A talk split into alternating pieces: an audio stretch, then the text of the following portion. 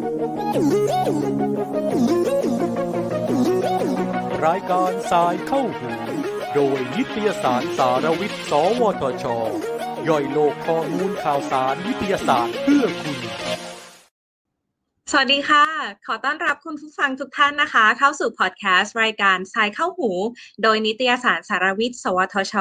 EP ที่9ค่ะสำหรับวันนี้นะคะเราจะมาพูดคุยกันในเรื่องของ Mathematical Mindset หรือการคิดแบบคณิตศาสตร์กับดิฉันณภัทร ตันธิกุลค่ะนักวิจัยด้าน Stem Cell และการเพาะเลี้ยงเนื้อเยื่อและผู้ชนะจาก Stem Lab Thailand ปี 2019 ค่ะ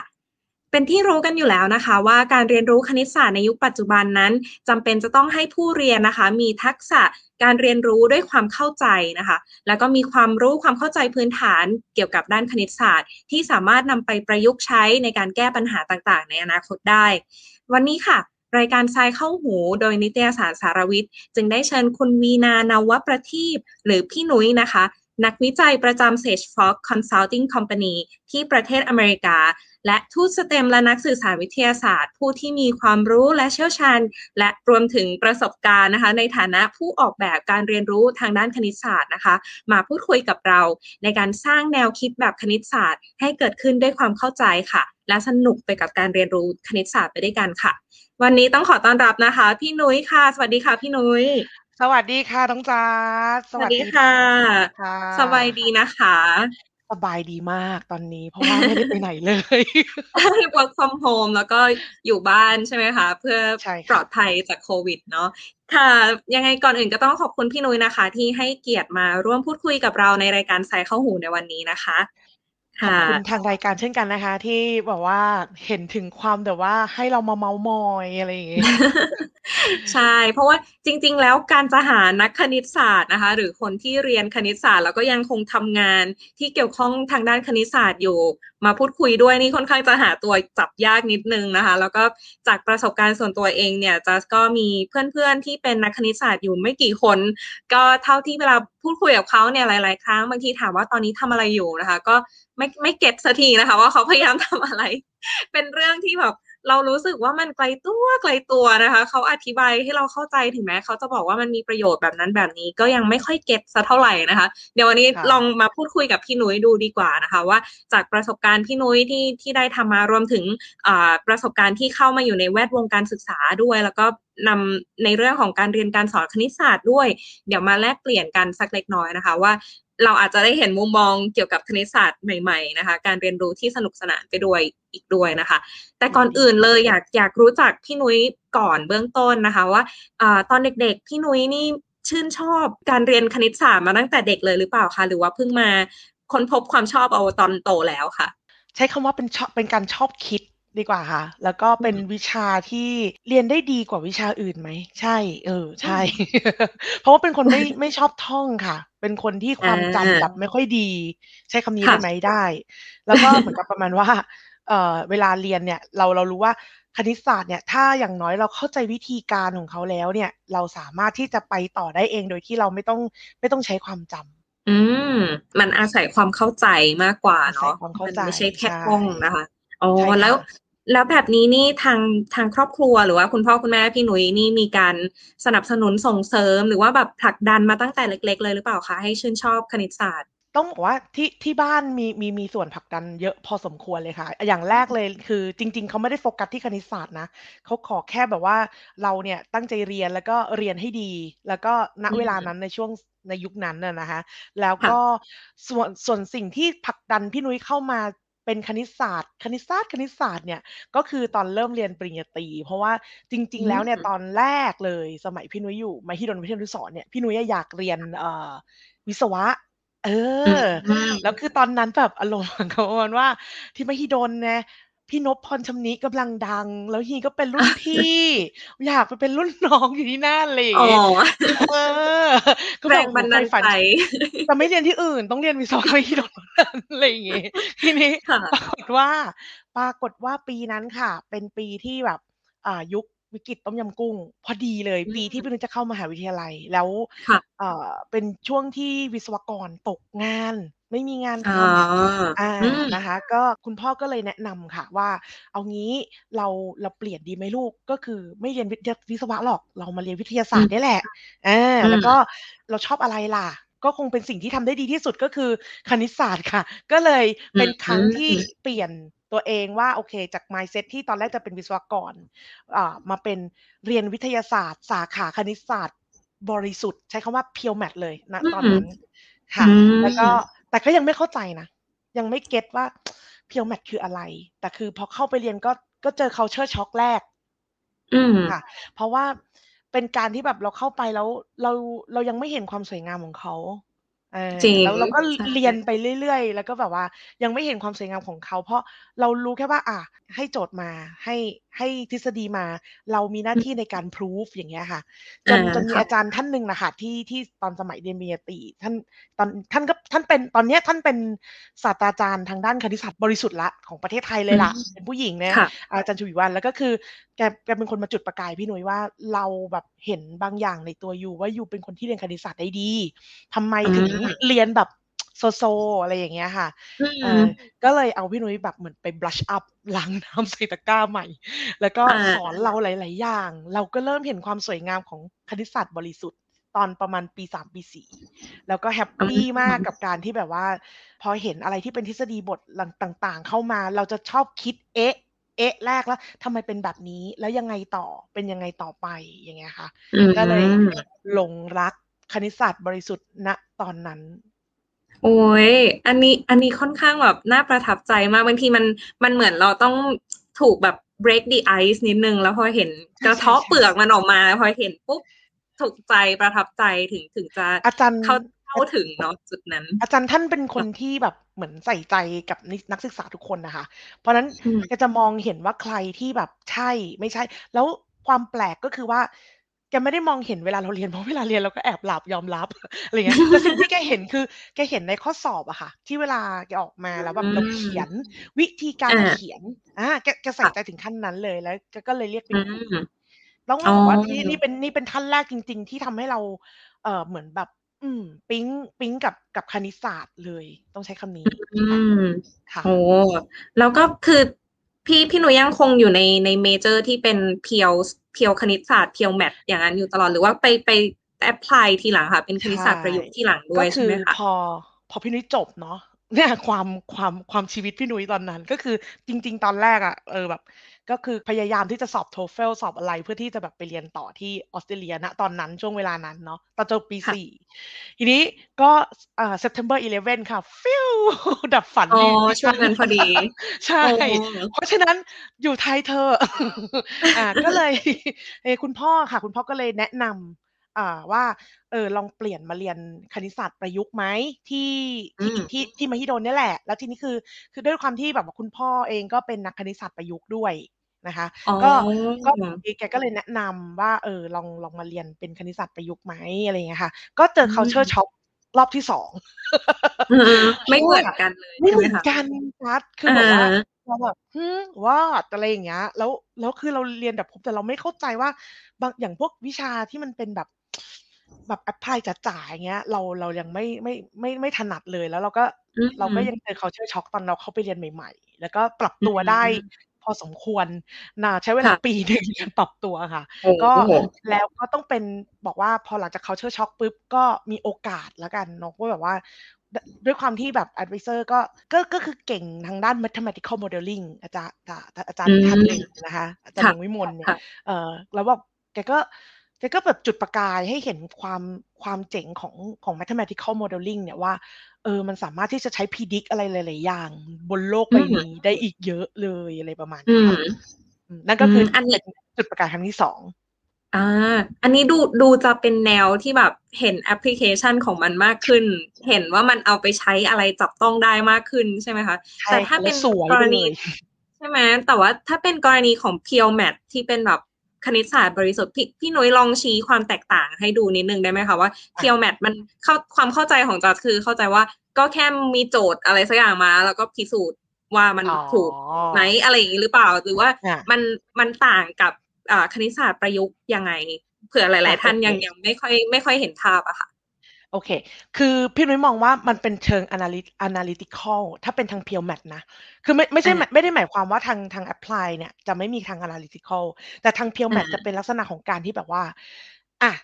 ฉันจะเชื่อก็ต่อเมื่อฉันได้แบบว่ามี axiom หลายๆ axiom อะไรต่างๆเนี่ยมาประกอบร่างกันแล้วก็พิสูจน์ได้แล้วว่าเนี่ยใช่ทฤษฎีนี้ใช่ทฤษฎีนี้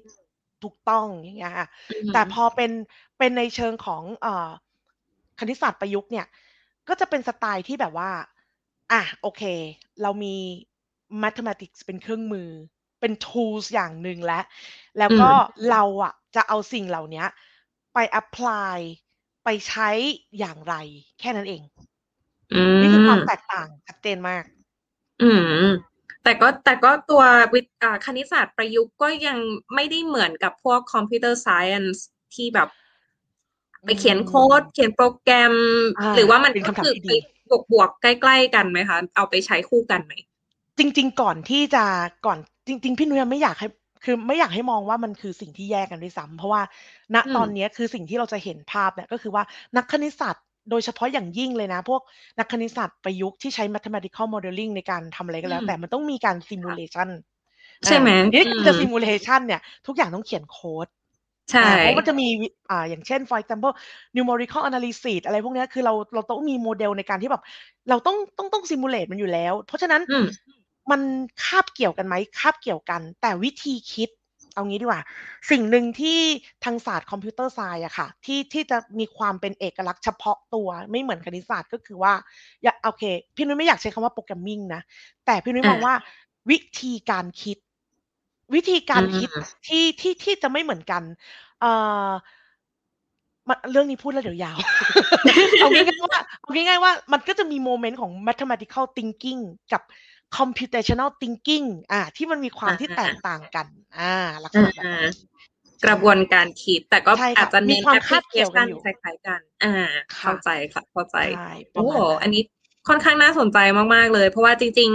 ๆพอพูดคณิตศาสตร์แล้วจะเห็นภาพด้านเดียวก็คือด้านวิทยาคณิตศาสตร์บริสุทธิ์เพราะว่าตอนที่เรียนมาตั้งแต่เด็กจนถึงป.ตรีเราก็จะโดนแค่ว่ามีโจทย์มาให้พรูฟอะไรแบบนี้หรือแก้โจทย์หา x หา y อะไรแบบนี้ใช่ไหมคะก็จะเป็นแค่นั้นในความเข้าใจของเราแต่ว่าจัสไม่เคยอยู่ในจุดที่แบบถูกเอาไปใช้ประยุกต์เพื่อสักอย่างหนึ่งแล้วเห็นแอปพลิเคชันของมันโอ้อันนี้เดี๋ยวเราจะเริ่มทำเจาะลึกกันไปมากขึ้น น่าจะได้เรียนรู้จากประสบการณ์ของพี่นุ้ยเพราะว่าพี่นุ้ยทำงานมาหลากหลายเหมือนกันนะคะรวมถึงงานวิจัยด้วยก็เลยอยากจะทราบว่าจริงๆเท่าที่ทราบว่าหลังจากจบแล้วพี่นุ้ยก็ได้มีโอกาสไปเป็นนักคณิตศาสตร์เลยใช่ไหมคะเป็นอาชีพแรกแล้วก็ไปทำวิจัยที่ประเทศอิตาลีด้วยก็เลยอยากให้พี่นุ้ยลองเล่าประสบการณ์นิดนึงค่ะว่าการไปทำงานวิจัยทางด้านคณิตศาสตร์ที่ต่างประเทศเป็นยังไงบ้างค่ะใช้คำว่าเราเป็นเหมือนเป็นกรรมกรได้ไหมใช้คำนี้ละกัน คืออย่างนี้เราได้มีโอกาสได้ไปอยู่แลบค่ะที่กรุงโรมนี่แหละแลบเนี่ยชื่อว่า Biomat Lab ผอแลบเนี่ยก็คือ Professor อังเดเดเกตาโนท่านเองเนี่ยก็คือเหมือนกับประมาณว่าท่านเป็นคุณหมอที่เป็นคุณหมอที่แบบเหมือนทำเชี่ยวชาญทางด้าน diabetes แล้วก็ประมาณว่าวันนึงอ่ะคือฮีก็หาคำตอบไม่ได้ในการที่จะแบบช่วยผู้ป่วยบางอย่างจนมีคนพบว่าเฮ้ยคณิตศาสตร์น่าจะช่วยได้ฮีก็เลยตัดสินใจค่ะไปเรียน PhD ทางแมทอีกใบหนึ่งความจริงจังนะจริงจังมากแล้วพอเรียนปุ๊บกลายเป็นว่าอาจารย์แกก็ทำได้โปรเฟสเซอร์คนนี้ก็ทำได้ดีมากเพราะว่าพอหลังจากที่เขาเห็นภาพแล้วว่าโอเคเขาแกไปเรียนคล้ายๆว่าไปเรียน PhD มาแล้วเนี่ยแล้วแกเอาความรู้ที่แกมีทางด้านของการแพทย์เอามาดูกันแล้วมันกลายเป็นว่าเหมือนแกเป็น2คนในร่างเดียวทำได้เองโดยทุกอย่างแบบว่าไม่ต้องแบบพึ่งพาอะไรแต่สิ่งที่แกต้องพึ่งพาก็คือพวก statistician ที่แกต้องการมากๆค่ะพี่นุ้ยก็คือเหมือนมีโอกาสละกันค่ะที่เหมือนกับประมาณว่าเอางี้ต้องเล่าให้ฟังก่อนว่าที่ lab ของอาจารย์เนี่ยแกจะเป็นสไตล์ที่เหมือนแกเป็น lab ที่โรงพยาบาลต่างๆในโรงเนี่ยก็เหมือนก็จะมี secret เหมือนบางทีหาคำตอบอะไรไม่ได้ในการแบบที่จะช่วยผู้ป่วยหรืออะไรต่างๆเนี่ยก็จะมาคุยกับทางโพสเตอร์นั่นแหละว่าโอเคยูมีโมเดลมาไหนไหมที่แบบว่าสามารถที่จะโอเคสมมุติถ้าเป็น diabetes อย่างเงี้ยตอนเนี้ย มันมีโปรเกรสไปถึงไหนแล้วถ้าเราอยากจะทำให้ดีกว่าโรงพยาบาลอื่นเนี่ยมันจะเป็นยังไงซึ่งสิ่งเหล่านี้มันจะต้องอาศัย mathematical modeling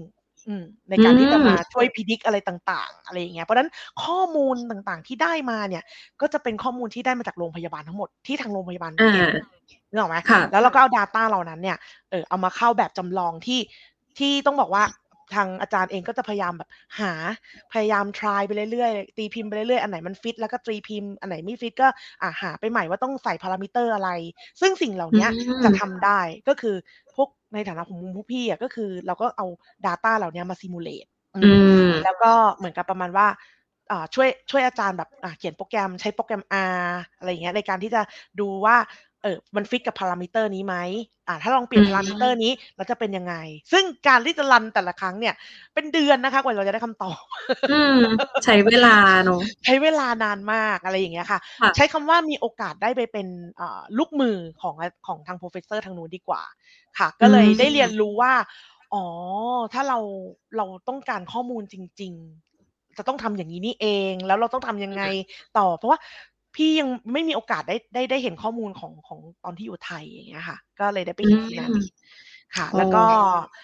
อย่างเช่นล่าสุดเนี่ยก็คือตอนช่วงโควิดที่อิตาลีโดนหนักๆตอนนั้นนะก็คุยกันตลอดเลยใช่คุยกันตลอดคือสิ่งหนึ่งที่พี่ถามกันไปก็บอกว่าไอแบบวันเดอร์มากเลยนะเพราะว่าคือเชื่อว่าทุกคนอ่ะต้องวิ่งมาหาแกในเวลานั้นว่าโอเคโมเดลที่อยู่ได้อ่ะอยู่พิจิกมันมีปัญหาอะไรทำไมอยู่พิจิกได้ใช่ใช่เพราะนั้นก็คือแกบอกว่ามันมีปัจจัยหลายอย่างมากที่มันแบบเข้ามาโดยที่เขาหาคำตอบยังไม่ได้ว่ามันเกิดขึ้นเพราะอะไรเขาบอกว่าโมเดลที่ I try อยู่ประมาณแบบ 20-30 โมเดลแล้วตอนนี้มัน not work โหนักตอนนั้นเลยนะคือเมื่อประมาณตอนที่อิตาลีหนักๆอะค่ะล่าสุดเนี่ยคือเราเห็นเลยว่าโหคือเขาก็ใช้นักคณิตศาสตร์จริงจังมากคือจริงๆที่มองว่าตอนนี้เมืองไทยเราก็นักคณิตศาสตร์ต้องใช้ไหมเยอะเห็นเยอะอยู่ค่ะที่รู้จักที่เห็นตอนเนี้ยเราก็ต้องใช้ค่อนข้างเยอะเหมือนกันในการที่จะมาพยากรณ์ดูหลายๆอย่างไม่งั้นเราคงไม่เห็นเขาตีพิมพ์รายวันอะเนาะใช่ค่ะเพราะว่า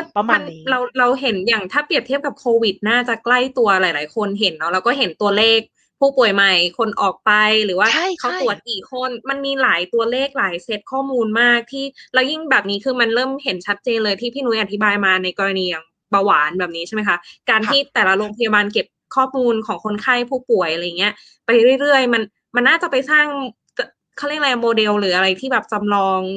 การแพร่ระบาดของโรคอะไรแบบนี้น่าจะสามารถที่จะทำได้ใช่ไหมที่จะพิจิตรได้หรือว่าถ้าเป็นไดอะบิทิสเนี่ยจะเป็นโมเดลที่คล้ายๆว่าเขาจะลองหาวิธีการรักษาที่อาจจะเจ๋งขึ้นอย่างเงี้ยเพราะว่าปกติมันจะต้องมีต้องใส่นะอินซูลินไหมใช่ไหมพี่เข้าใจถูกป่ะประมาณนั้นเพราะว่าตอนนี้ลืมไปเยอะละนานมากอะไรประมาณนั้นนะคะที่ต้องอินเจคเข้าไปซึ่งสิ่งเหล่านี้แล้ว diabetes มันก็จะมี type 1 type 2 อะไรพวกนี้อีกซึ่งวิธีการรักษาเนี่ยมันก็ไม่เหมือนกันอีกมันก็จะมีความแบบว่าแตกต่างกันเล็กน้อยอะไรอย่างเงี้ยเหมือนมันก็จะดูได้ว่าแบบวิธีรักษาที่แพทย์เราให้ไปเนี่ยมันเวิร์กไม่เวิร์กอะไรแบบนี้ใช่ไหมใช่ค่ะแต่ในกรณีโรคระบาดอย่างโควิดแบบนี้ก็น่าจะเป็นไปได้ว่าเราแบบถ้าสร้างโมเดลวิเคราะห์การระบาดมันอาจจะช่วยในการควบคุมการแพร่ระบาดของโรคได้อะไรแบบนี้ใช่ไหมแบบอัตราเร็วในการแพร่ระบาดอะไรแบบนี้ใช่ไหมคะใช่เลยค่ะใช่เลยค่ะตามที่ตัดเข้าใจชัดเจนมากโอ้นี่ไงก็เป็นอีกหนึ่งเรียกว่าการประยุกต์ใช้ความรู้ทางคณิตศาสตร์ในชีวิตจริงใช่ไหมคะแต่ว่าเราอาจจะไม่ค่อยได้เห็นคนที่มาออกสื่อหรือคนที่มาเล่าให้เราฟังในหน้าข่าวที่แบบเป็นนักคณิตศาสตร์มาอธิบายว่าไอ้ตัวเลข 20,000 คนที่ติดทุกวันเนี่ยเขาเอาไปวิเคราะห์อะไรอยู่เบื้องหลังบ้างอาจจะไม่ได้เห็นจุดนั้นแต่จริงมันสามารถเอาความรู้คณิตศาสตร์มาใช้ตรงจุดนี้ได้ใช่ไหมคะใช่ค่ะก็ทำงานเบื้องหลังกันเยอะมากตอนนี้เท่าที่ทราบมานะคะก็คือจริงๆตอนนี้ก็เหมือนแบบเอาหัวกะทิของประเทศแหละมาช่วยกันทำให้สถานการณ์ดีขึ้นทุกๆศาสตร์ในช่วงวิกฤตนะคะต้องใช้จริงๆนะบางคนอาจจะแค่ไม่ได้เห็นภาพที่สื่อนำมาเสนอไม่ได้เห็นเท่านั้นเองว่าผู้อยู่เบื้องหลังเขามีการเอาความรู้ทุกศาสตร์มารวมกันเพื่อแก้ปัญหาเนาะ อันนี้ก็เลยเป็นความสำคัญนะคะว่า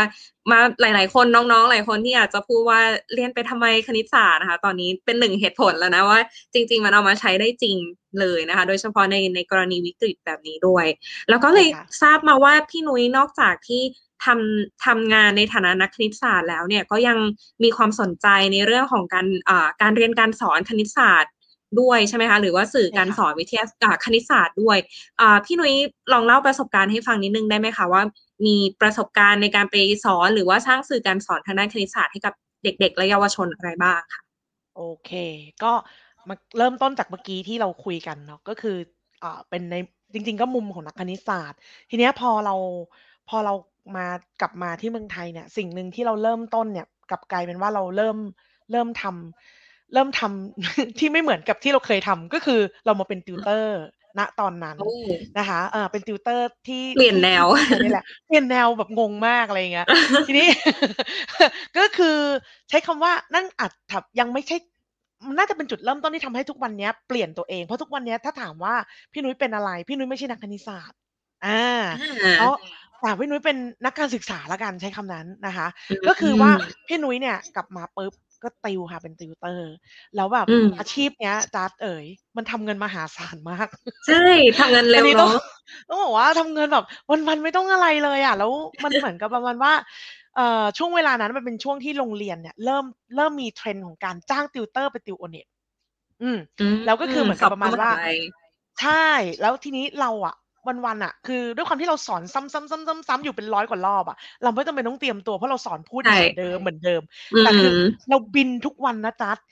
สมมติเราบินมาถึงดอนเมืองปุ๊บใช่ไหมสมมติเรามาจากบุรีรัมย์อย่างเงี้ยเราลงดอนเมืองอย่างเงี้ยพรุ่งนี้พี่ต้องบินไปนครศรีธรรมราชอ่ะคือเป็นอย่างเงี้ยทุกวัน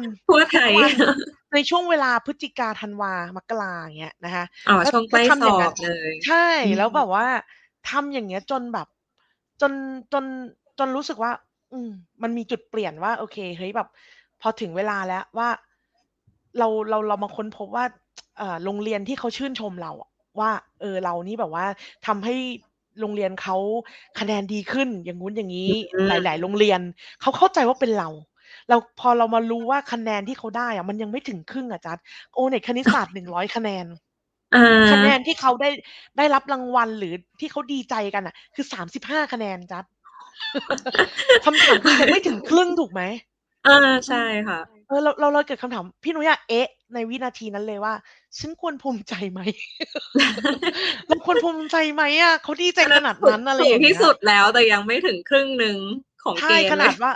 ใช่ขนาดว่าเขารู้สึกดีใจกันแล้วว่ามันมีการอัพมาแล้วอะไรประมาณเนี้ยก็เลยคือทำอย่างนั้นมาประมาณโอ้โห10กว่าปี15ปีจัดแล้วจุดเปลี่ยนใช่พี่นุ้ยติวมา15ปีเลยนะนั่นมากคือแบบว่าชีวิตตัวเองแบบหาจุดหมายไม่เจอแต่คือรู้อย่างเดียวคือได้ตังค์แต่ได้ตังค์เยอะด้วยแต่น่าจะชอบสอนชอบพูดอยู่แล้วด้วยใช่ไหมคะใช่ค่ะแล้วทีนี้คือเราก็เลยมาเริ่มเห็นนั่นคือจุดเปลี่ยนเลยล่ะพอหลังจากที่เรามาเจอเหตุการณ์เนี้ยเรากลับมาคิดทบทวนแล้วว่าเราทำสิ่งที่ถูกต้องอยู่หรือเปล่ามันยังไม่เกิดคำถามนี้ตอนที่เราเกิดคำถามแรกก่อนว่าเราควรภูมิใจไหมแล้วในเมื่อฟีดแบ็กคือจะนึกออกไหมบางโรงเรียนเนี่ยเอาพี่นุ้ยไปติว5ปีติดอย่างเงี้ย6ปีติดอย่างเงี้ยแสดงว่าฟีดแบ็กกับเด็กต้องดีมากๆนึกออกไหมคะเขาถึงแฮปปี้ที่จะเชิญเราไปตีต่อไปเราก็เลยเกิดคำถามว่าแล้วทำไมในเมื่อเด็กแฮปปี้ทำไมคะแนนถึงเป็นแบบนี้ในเมื่อเด็กบอกว่าเด็กเข้าใจมันเกิดอะไรขึ้นยังไม่ได้ดีเท่าที่ควรใช่ไหมคะใช่ค่ะก็เลยมาเริ่มตอนนั้นคือจบคือฟลอตฟรีตัวเองประมาณแบบ 3-4 เดือนเลยไม่รับงานอะไรเลยหาคำตอบกับตรงนี้ว่าแบบว่ามันเกิดอะไรขึ้นก็มาได้คำตอบว่ามันคือเนาะเด็กเรียนรู้ทุกอย่างภายใน1วันไม่ได้ไม่พี่นุ้ยขอไม่ใช้คำว่าไม่ได้แล้วกันเรียนรู้ได้แต่น้อยมากแบบน้อยมากข้ามคืนมันยากจริงๆอัดเนื้อหาทุกอย่างแบบเยอะมากในนั้นแล้วบอกว่าอัดในวันเดียว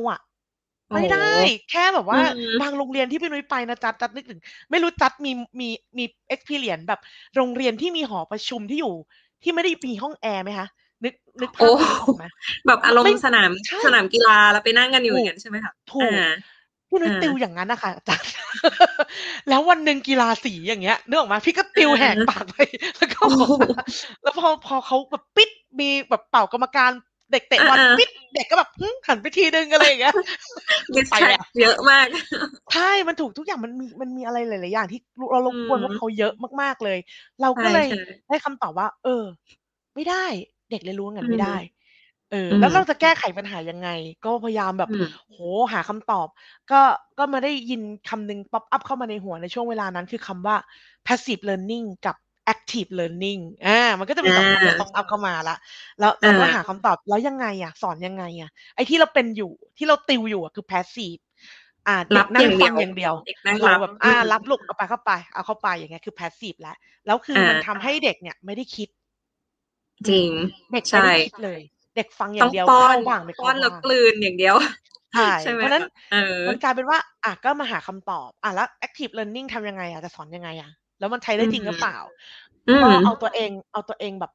เข้ามาแบบสนใจทางด้านนี้จริงจังมากเลยค่ะก็ใช้คำว่าตอนนั้นยุคนั้นที่ดังๆในวิธีการของด้านการศึกษาคือ flip classroom flip classroom เพิ่งเข้ามาในประเทศไทยใหม่ๆแล้วเราก็รู้สึกหงุดหงิดเพราะว่าเราอ่านบางอย่างที่เป็นรีสอร์ทในประเทศไทยเนี่ยไม่เข้าใจ เรารู้สึกไม่เชื่ออารมณ์แบบใช่เหรอวะอะไรเงี้ยก็เลยสิ่งที่ทำเหมือนเป็นคนบ้าแบบว่าใครเป็นคนใครเป็นไพโอเนียร์ของฟลิปคัทลูมก็ไปเจอชื่อมาโอเคจอห์นเบิร์กแมนจอนาธานเบิร์กแมนไอรอนแซมก็ไปเสิร์ชในอินเทอร์เน็ตตายยัง จะไปถามเขายังมีชีวิตอยู่เริ่มเลยค่ะ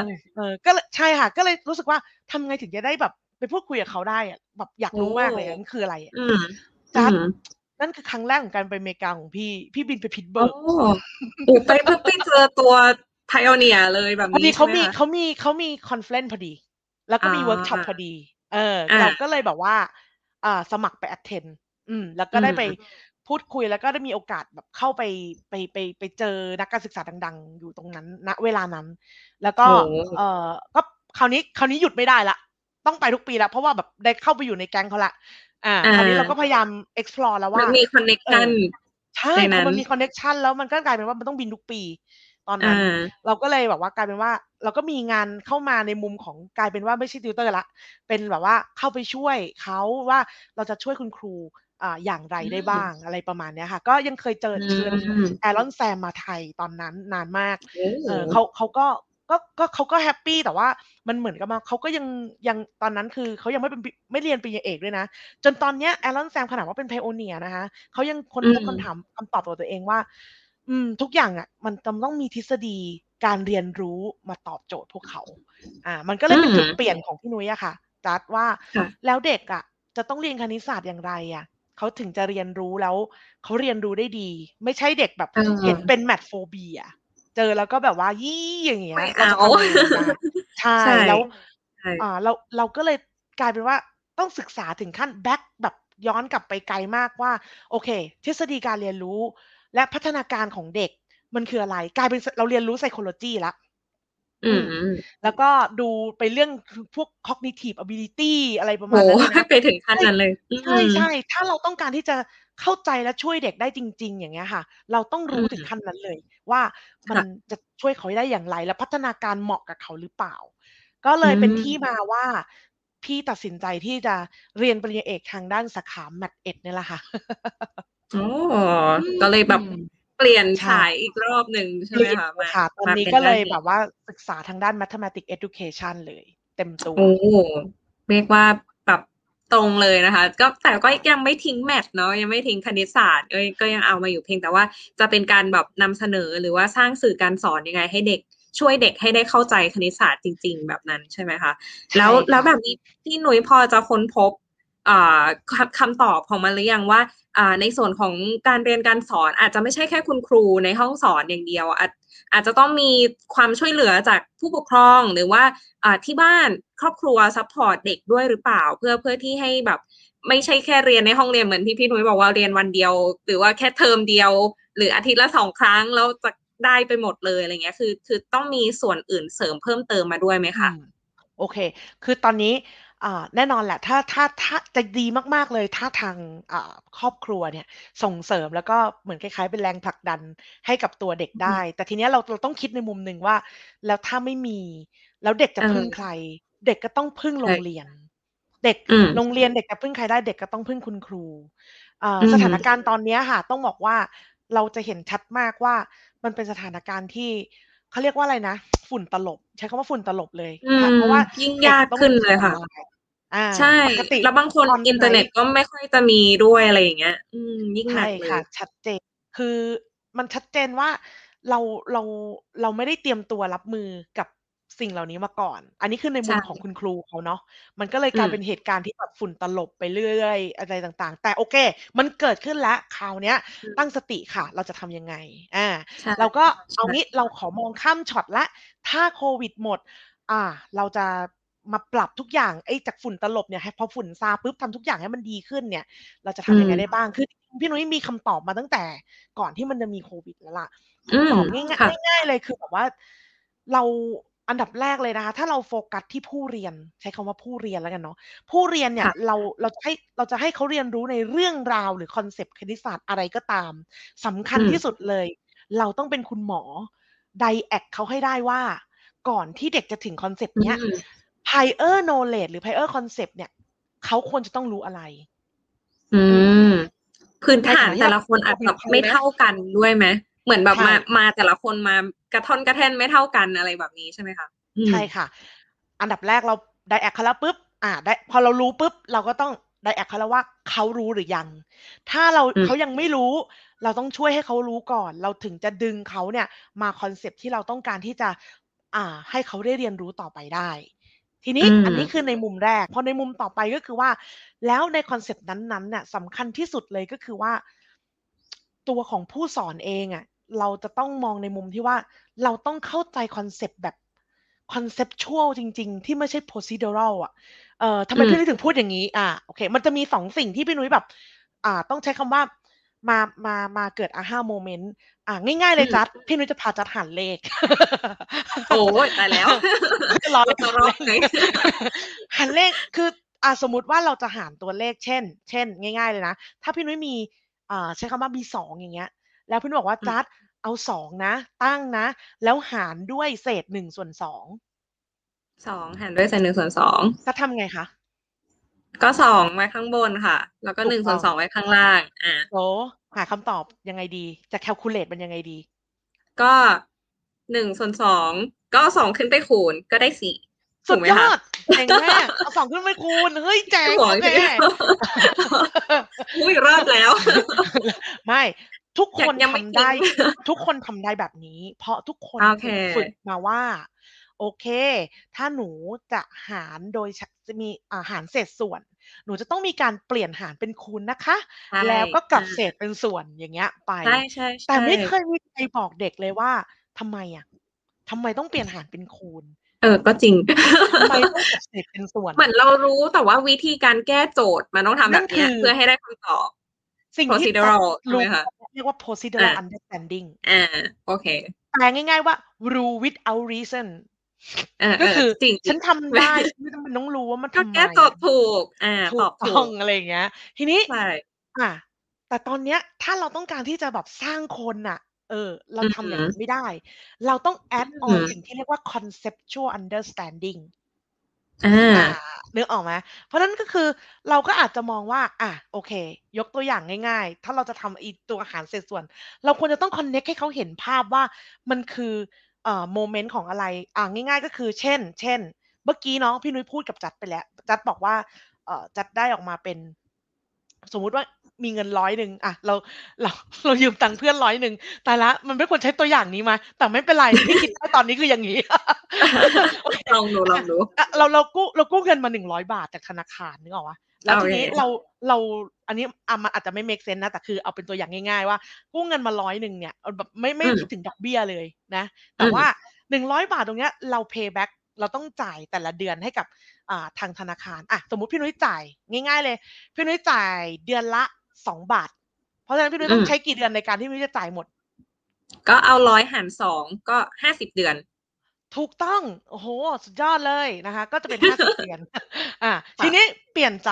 พี่นุ้ยไม่ทำอย่างนั้นแต่พี่นุ้ยจะใช้วิธีการพี่นุ้ยจะจ่ายแค่เท่าไหร่ดีอ่ะ50ตังค์ต่อเดือนโอ้ตายละ ยากละก็ต้องร้อยหันด้วย50ตังค์จำนวนเดือนใช่มันก็ต้องเดือนเพิ่มขึ้นใช่เพราะเรารู้ว่า50ตังค์เนี่ยมันคือ2เหรียญมันถึงจะเป็น1บาทใช่นั่นคือการหารด้วย5/2อาจารย์เราไม่ได้คิดไปถึงจุดนั้นนะ 1/2 ขอโทษทีพูดผิดนั่นคือการหารด้วย 1/2 แต่ว่าเมื่อกี้จัดเห็นมาจัดไม่ได้มีเซนส์ของการหารเลยจัดคิดแค่ว่าก็จะเอาเครื่องคิดเลขมากดละ100 หารด้วย 0.5 คือใช่หรือบางทีเมื่อกี้พี่มองว่าจัดมองอย่างนี้ว่าถ้าเรามองอีกแบบนึงคือ50ตังค์นั่นหมายความว่าจำนวนเดือนเราเพิ่มขึ้นใช่มันจะไม่ได้มีเซนส์ของการที่แบบมันจะหาแล้วแต่ถ้าเรามองในมุมว่าเซนส์ของการคูณมันเยอะกว่าด้วยซ้ำคือจริงๆแล้วเนี่ยมันมีสิ่งเหล่านี้ค่ะคือถ้าจะพูดเดี๋ยวมันจะยาวก็เล่าให้ฟังง่ายๆก่อนว่าเนี่ยตรงเนี้ยคือง่ายๆเลยนี่แหละที่เราเรียกว่า conceptual understanding ซึ่งไอ้สิ่งเหล่านี้จัดไม่ได้ต้องการความรู้คณิตศาสตร์ขั้นสูงอะไรเลยno จริงๆมันแอบ common sense นิดๆแต่แค่ต้องสังเกตนิดนึงนะแบบหยุดคิดกับมันนิดนึงก่อนไม่ได้แค่ว่าจำมาว่ามันต้องหาคำตอบด้วยวิธีนี้แล้วก็เนี่ยพยายามจะกดเครื่องคิดเลขอย่างเดียวอะไรแบบนี้ใช่ไหมใช่แล้วก็สิ่งเหล่านี้เป็นสิ่งที่เราเจอปัญหาว่าคุณครูเนาะคุณครูอันนี้ขอใช้คำว่าทั่วโลกแล้วกันเนาะที่เราเจอก็คือส่วนใหญ่ก็จะเจอปัญหาว่าครูเนี่ยสอนหนังสือแบบ procedural คุณครูใส่ให้ procedural แต่คุณครูยังไม่เคยที่จะให้แบบ conceptual มันก็จะมีงานวิจัยมาเยอะพี่นุ้ยก็ศึกษาว่าเพราะอะไรก็เพราะตัวของครูเองก็ถูกฝึกแบบ procedural คุณครูเลยเข้าใจว่าฉันก็ควรจะต้องสอน procedural ต่อไปแต่ตอนนี้มันสอนอย่างนั้นไม่ได้แล้วมันต้องเปลี่ยนแล้วว่าต้องสอนแบบ conceptual ให้เด็กเกิด conceptual understanding จริงๆนี่คือสิ่งหนึ่งที่พี่นุ้ยค้นพบจริงๆค่ะว่าถ้าเราทำได้น่ะเด็กแบบจะมี mindset ที่ดีต่อคณิตศาสตร์เลยล่ะแล้วก็น่าจะสนุกกับมันมากขึ้นด้วยนะคะเพราะมันไม่ใช่แค่ว่าจำวิธีแก้ปัญหาแต่ว่ารู้ไปถึงรากของมันจริงๆนะแล้วก็แบบพยายามจะหาคำตอบจากสิ่งนั้น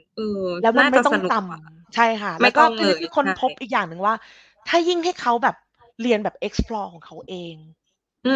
เขาจะยิ่งเรียนรู้ได้ดีโดยที่เขาไม่รู้สึกเขาเรียนหนังสือทีนี้พูดว่าเหมือนง่ายแต่จริงๆมันทำได้คือจริงๆอยากจะบอกทุกคนว่ามันทำได้เพราะพี่นุ้ยทำมาแล้วและพยายามมาแล้วคือพี่นุ้ยเคซี่ถึงขั้นว่าพี่นุ้ยเป็นคนไม่เคยสอนหนังสือเด็กเล็กมาก่อนค่ะ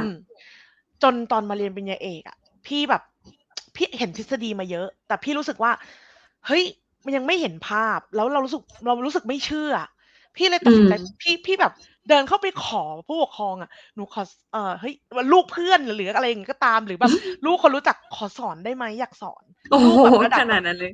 จริงๆระดับอนุบาล3ป.1ป.2ป.3เพราะว่า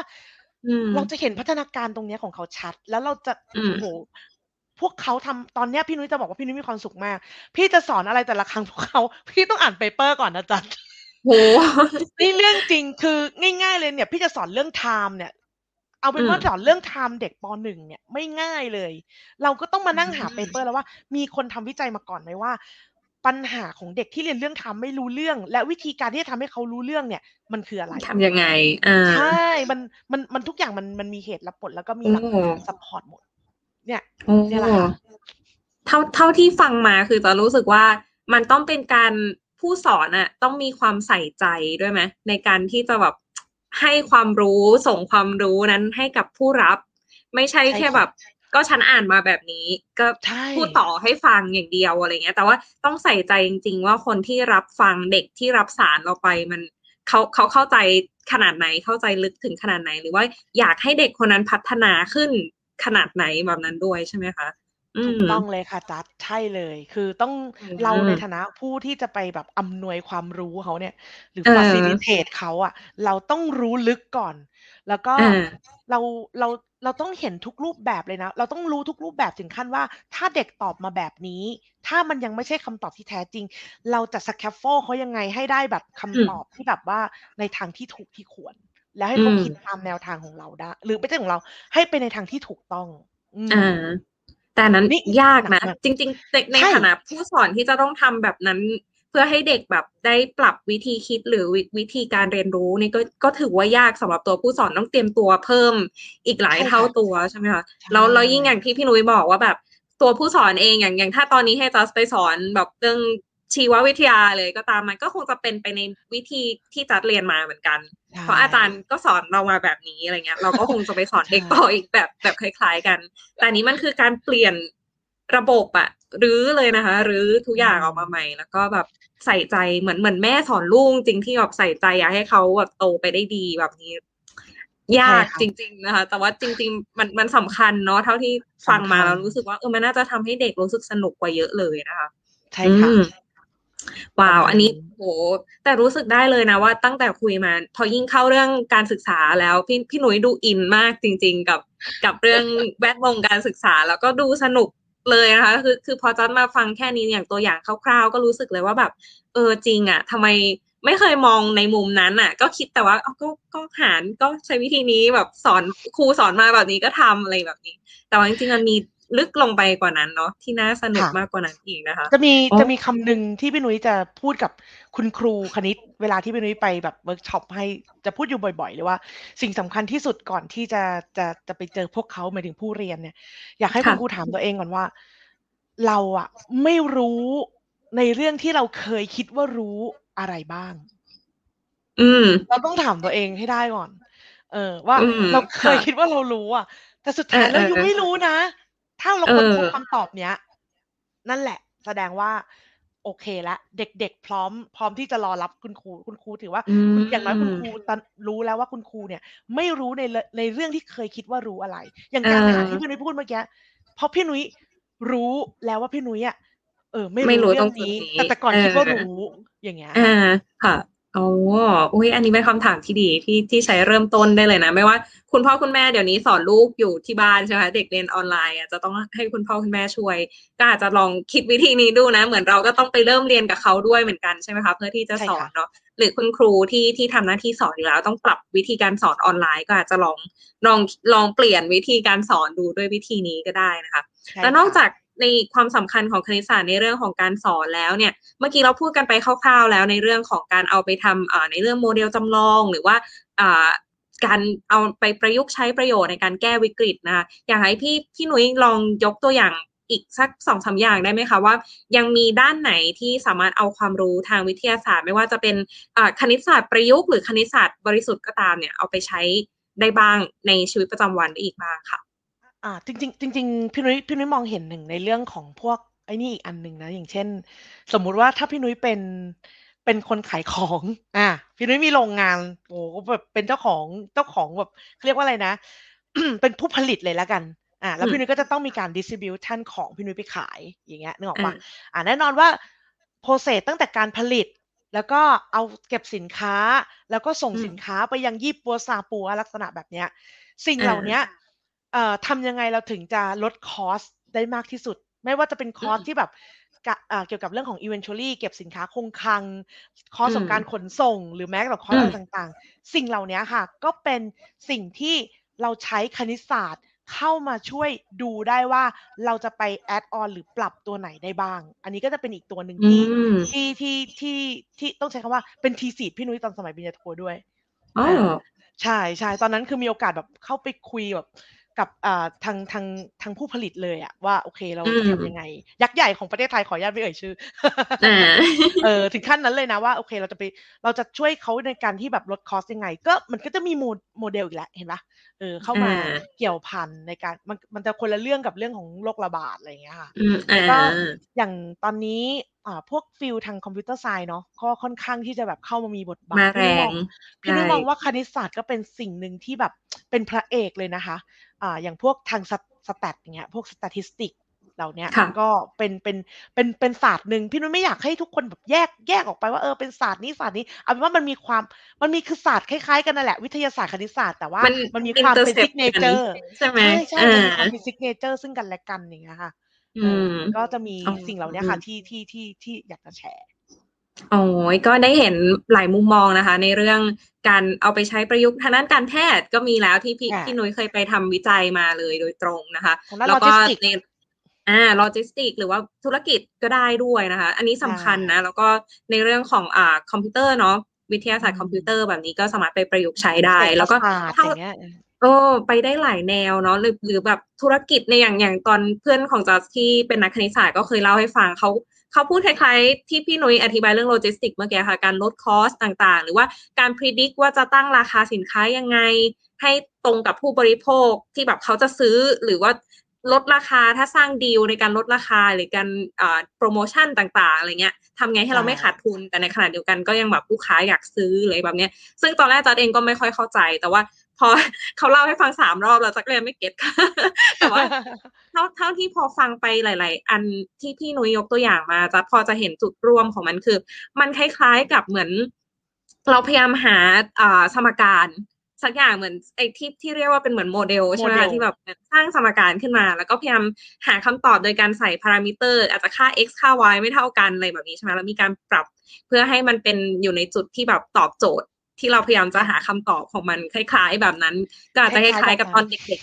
ด็กๆที่เราโดนโจทย์มาแล้วก็คุณครูให้หาคำตอบเลยแบบนี้ซึ่งเราก็ไม่เก็ตว่าเอ๊ะทำไมต้องเข้าใจการแก้สมการเหล่านั้นจริงมันคล้ายๆกันใช่ไหมคะใช่ไหมเหมือนต้องมาใช้สมการตัวนั้นมาเป็นโมเดลจำลองภาวะสักอย่างแล้วเราก็แก้จบเพื่อให้หาคำตอบคล้ายๆอย่างนั้นนะคะโอ้โหตอนนี้สนุกขึ้นเยอะเลยค่ะคือมากกว่าการที่ไปนั่งแบบว่าทำโจทย์ข้อสอบอย่างเดียวนะคะตอนนี้ได้เข้าใจแล้วก็เห็นความสวยงามของคณิตศาสตร์ที่พี่นุ้ยเล่าให้ฟังมากขึ้นเลยนะคะก็ต้องขอบคุณมากๆเลยและท้ายสุดนี้ค่ะอยากให้พี่นุ้ยทิ้งท้ายไว้สักเล็กน้อยค่ะว่าตอนนี้ไม่ว่าผลงานหรือว่าในเรื่องของการศึกษาคณิตศาสตร์นะคะแล้วก็ในเรื่องอาจจะเป็นเรื่องงานวิจัยปริญญาเอกพี่นุ้ยหรืออะไรต่างๆค่ะสามารถที่จะติดตามได้ทางช่องทางไหนบ้างค่ะโอเคคือจริงๆพี่นุ้ยก็มีเขาเรียกว่าอะไรนะไม่ได้มีแบบช่องทางแบบเป็นแบบ public อะไรมากเพราะว่าทุกวันนี้คือเรียนจริงจังมากนะคะแล้วก็แต่ว่าก็คือจริงๆอยากจะแนะนำว่าพี่นุ้ยก็จะมีแบบเขาเรียกว่าอะไรนะมีคลิปออกมาอยู่เรื่อยๆบางทีก็จะมีของไทย PBS ที่มีรายการไม่ใช่รายการเป็นคลิปเกี่ยวกับเรื่องของ computational thinking นะคะที่แบบว่าถ่ายทำให้กับคุณครูได้เอาไปใช้สอนก็จะมีอยู่ใน YouTube แล้วก็หรือแม้แต่ก็คือว่าจริงๆก็จะมีแบบช่วยอาจารย์จัดเวิร์กช็อปให้กับคุณครูอยู่เรื่อยๆนะคะกับทางสถาบันนวัตกรรมการเรียนรู้ที่มหาวิทยาลัยมหิดลซึ่งอันนี้ก็คือจะแบบว่าเกี่ยวพันกับเด็กๆแล้วก็คุณครูค่อนข้างเยอะเลยล่ะค่ะก็จะมีประมาณนี้ต้องขอบคุณพี่นุ้ยมากๆเลยนะคะที่มาให้ความรู้แล้วก็แบ่งปันประสบการณ์กับเรานะคะในรายการสายเข้าหูนะคะแล้วก็ได้เห็นเลยว่าจริงๆแล้วการเรียนรู้คณิตศาสตร์นั้นสามารถเป็นเรื่องที่จะทำให้เรียนรู้อย่างเข้าใจแล้วก็รู้สึกสนุกสนานไปกับมันได้นะคะแล้วก็ได้เห็นแล้วว่าสามารถนำไปประยุกต์ใช้ประโยชน์ได้จริงในการแก้ปัญหาในสังคมนะคะรวมถึงคุณครูผู้ปกครองก็น่าจะได้เห็นแล้วว่ามีแนวทางการเรียนรู้คณิตศาสตร์แบบใหม่นะคะที่สามารถนำไปประยุกต์ใช้ได้เนาะก็ต้องขอขอบพระคุณพี่นุ้ยอีกครั้งนะคะขอบคุณค่ะ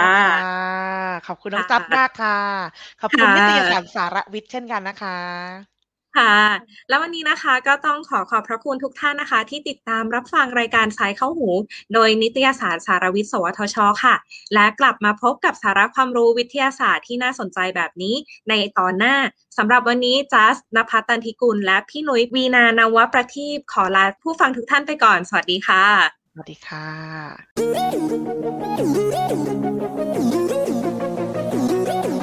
ติดตามรับฟังรายการสายเข้าหูได้ทุกวันอังคารทาง NASDAQ Podcast และแฟนเพจนิตยสารสารวิทย์